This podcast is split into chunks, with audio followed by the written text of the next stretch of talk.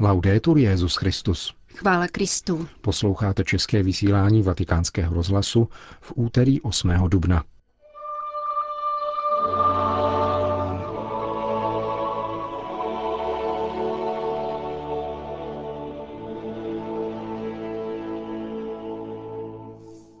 Papež František dnes kázal o tajemství kříže.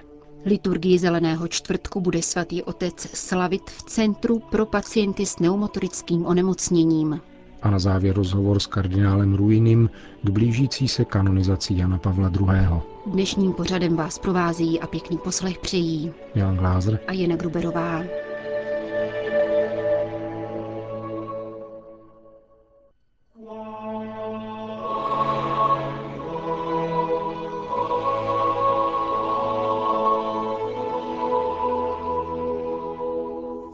Zprávy vatikánského rozhlasu.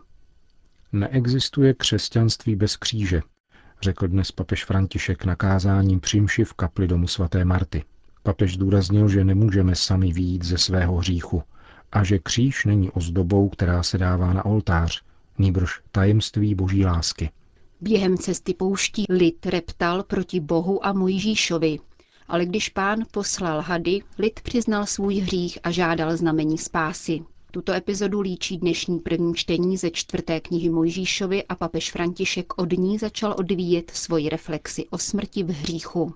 A ocitoval k tomu varování, jež v dnešním evangeliu adresoval Ježíš farizejům, když řekl, zemřete ve svých hříších. Non c'è possibilità di uscire da soli dal nostro peccato. Neexistuje možnost, jak bychom sami vyšli ze svého hříchu.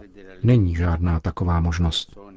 Tito učitelé zákona, lidé, kteří učili zákonu, v tom neměli jasno.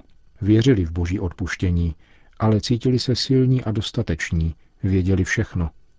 A z náboženství, z uctívání Boha učinili kulturu s určitými hodnotami, určitým uvažováním, určitým předepsaným jednáním, aby byli vychováni. Věřili sice, že pán může odpustit, to věděli, ale bylo to pro ně příliš vzdálené. Ma troppo lontano tutto questo. Pán, pokračoval papež, poručil Mojžíšovi na poušti, aby udělal měděného hada a vstyčil jej na kůl. Takže kdo byl uštknut a podíval se na hada, zůstal naživu. Čím je však had? ptal se dále papež. Had je znamením hříchu, jak víme již z knihy Geneze, kde had svedl Evu a nabídnul jí hřích.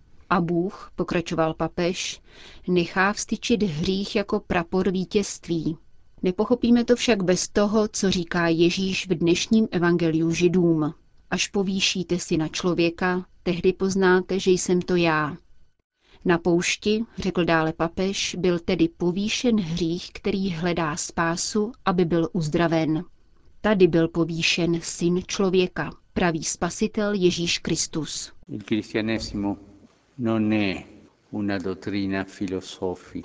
Křesťanství není filozofické učení, není to životní program pro přežití, kvůli výchově a kvůli míru.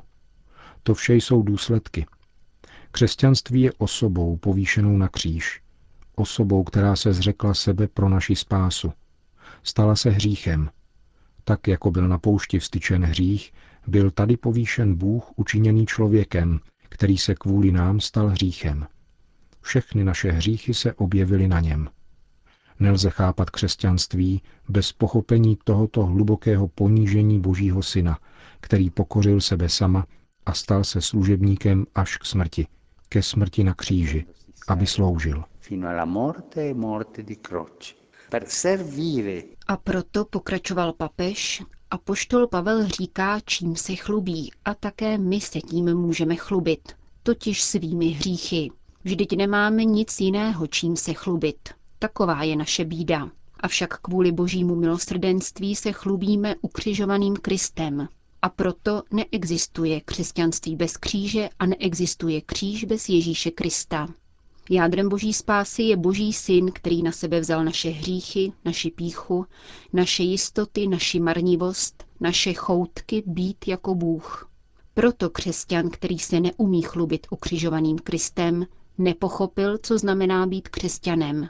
Naše rány, které nám působí hřích, se uzdraví jedině ranami pánovými, ranami Boha, učiněného člověkem, poníženého a zdeptaného. Toto je tajemství kříže. Není to ozdoba, kterou máme dávat do kostelů, na oltář. Není to symbol, který nás odlišuje od ostatních. Kříž je tajemství. Tajemství boží lásky, která ponižuje samu sebe, stává se ničím, stává se hříchem. Kde je tvůj hřích? No, já nevím, mám jich tolik. Ne, tvůj hřích je tam, v kříži. Jdi jej hledat tam, v pánových ranách. A tvůj hřích bude zahojen, tvoje rány uzdraveny, tvůj hřích odpuštěn. Odpuštění, které nám dává Bůh, není smazáním konta, které máme u něho. Odpuštění, které nám dává Bůh, jsou rány jeho syna povýšeného na kříž. Kéž nás přitáhne k sobě a necháme se od něho uzdravit. Končil papež dnešní ranní homílii. Vatikán. Tiskové středisko svatého stolce dnes zveřejnilo místo, kde bude papež František sloužit mši na památku Večeře páně. Pod večerní liturgií Zeleného čtvrtku bude svatý otec slavit v nemocničním centru nadace Dona Karla Ňokyho v římské čtvrti Casaloty Bočea. Centrum má kapacitu 150 lůžek a poskytuje asistenci pacientům s neuromotorickými onemocněními. Mše na památku Večeře páně se bude konat v tamnějším kostele v půl šesté za účasti pacientů a jejich blízkých. Vatikán. Petrův nástupce dnes jmenoval do hodnosti biskupa Monsignora Fabia Fabéneho, podsekretáře biskupského synodu. Sdělil to obsáhlým listem, který adresoval sekretáři biskupského synodu kardinálu Lorenzovi Baldisserimu. Papež vysvětluje, že smyslem jeho rozhodnutí bylo více zviditelnit cenou službu, kterou generální sekretariát koná pro biskupskou kolegialitu s římským biskupem. Petrův nástupce připomíná prozíravost svých předchůdců, kteří ustanovili a podporovali tento vatikánský úřad.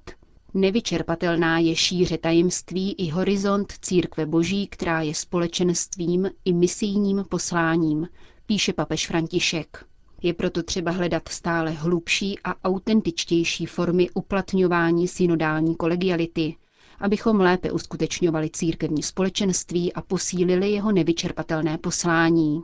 Půl století od ustanovení generálního sekretariátu biskupského synodu, píše papež, a svědomím, že výkon Petrovské služby potřebuje více než kdy jindy co nejtěsnější svazky se všemi pastýři církve, bych rád docenil tento cený koncilní odkaz povýšením funkce podsekretáře biskupského synodu do biskupské hodnosti. Není pochyb o tom, píše dále papež, že římský biskup potřebuje mít na blízku spolubratry biskupy, jejich radu, rozvahu a zkušenost. Petrův nástupce má hlásat všem, kdo je Kristus, syn Boha živého, ale zároveň má věnovat pozornost tomu, co Duch Svatý vkládá do úst těm, kteří se přijetím Ježíšových slov Ty jsi Petr stali součástí apoštolského sboru. Svůj list papež končí poděkováním všem, kdo svojí velkodušnou, ustavičnou a kompetentní prací v minulých letech umožňovali, aby synod přispíval k nezbytnému dialogu mezi Petrem a jeho spolubratry. Vatikán, Brazílie. Na připravované encyklice papeže Františka o chudých a ochraně stvoření bude spolupracovat brazilský biskup rakouského původu Erwin Kreutler. Prozradil to sám v rozhovoru pro ORF žurnál. Biskup Kreutler dovrší 75 let letos v červenci a pravděpodobně předložil papeži demisi během páteční audience ve Vatikánu. Patří do kongregace misionářů nejsvětější krve. V Brazílii působí od roku 1965.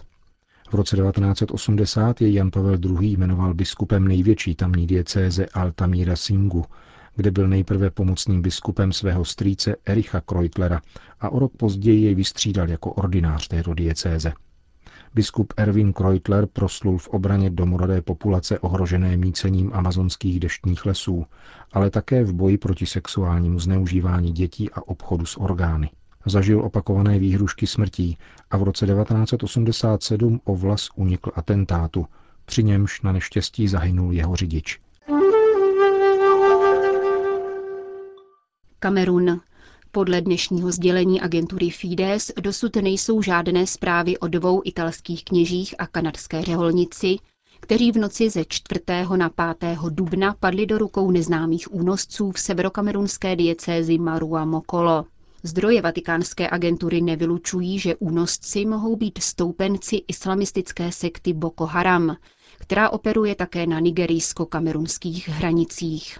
Únosu se ale dosud nikdo nepřihlásil ani nevznesl požadavky na výkupné. Jako známilo tiskové středisko svatého stolce, papež František situaci průběžně sleduje prostřednictvím apoštolské nunciatury v Kamerunu. Misionáři z italské diecéze Vicenza, otcové Giampaolo Marta a Gian Antonio Allegri, stejně jako sestra Gilbert Bisierová, jsou v papežových modlitbách, informovalo tiskové středisko. Mnichov. Farnosti v arcidiecézi Mnichov Freising dosud poskytly ubytování zhruba pětistům uprchlíků. Katolická církev dala k dispozici 25 svých budov a zkoumá další využití svých nemovitostí a stavebních pozemků. Generální vikář Petr Bér poděkoval všem farnostem za ochotu, s jakou odpovídají na jeho říjnovou výzvu, aby se postarali o stále četnější žadatele o azyl v Bavorsku – Mnichovská arcidiecéze navíc oznámila, že až do roku 2016 bude ze svého rozpočtu uvolňovat každoročně 180 tisíc euro pro dodatečné charitativní služby určené uprchlíkům.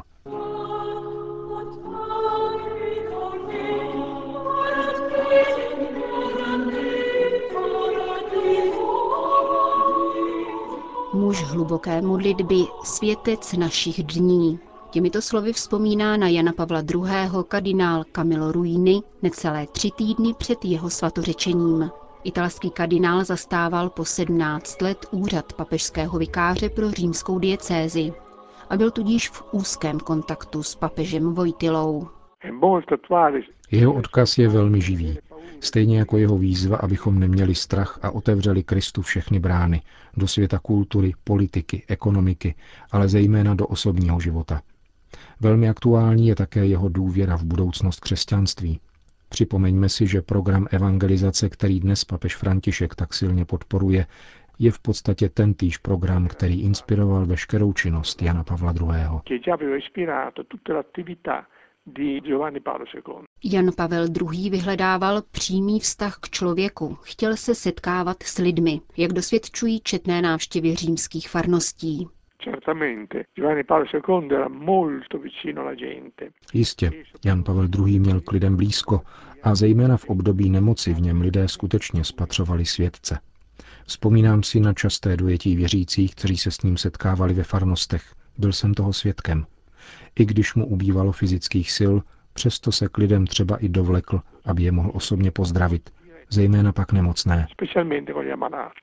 Jednou jste vyprávěl o tom, jak kardinál Diviš, tehdejší osobní sekretář Jana Pavla II., papeže uklidňoval, aby v nemoci zůstal doma. Návštěvy farností prý může zastat jeho vikář, kardinál Ruini. A papež odpověděl, ale římský biskup jsem já. Tato slova přitom zazněla v lednu roku 2005, tedy pouhé čtyři měsíce předtím, než zemřel.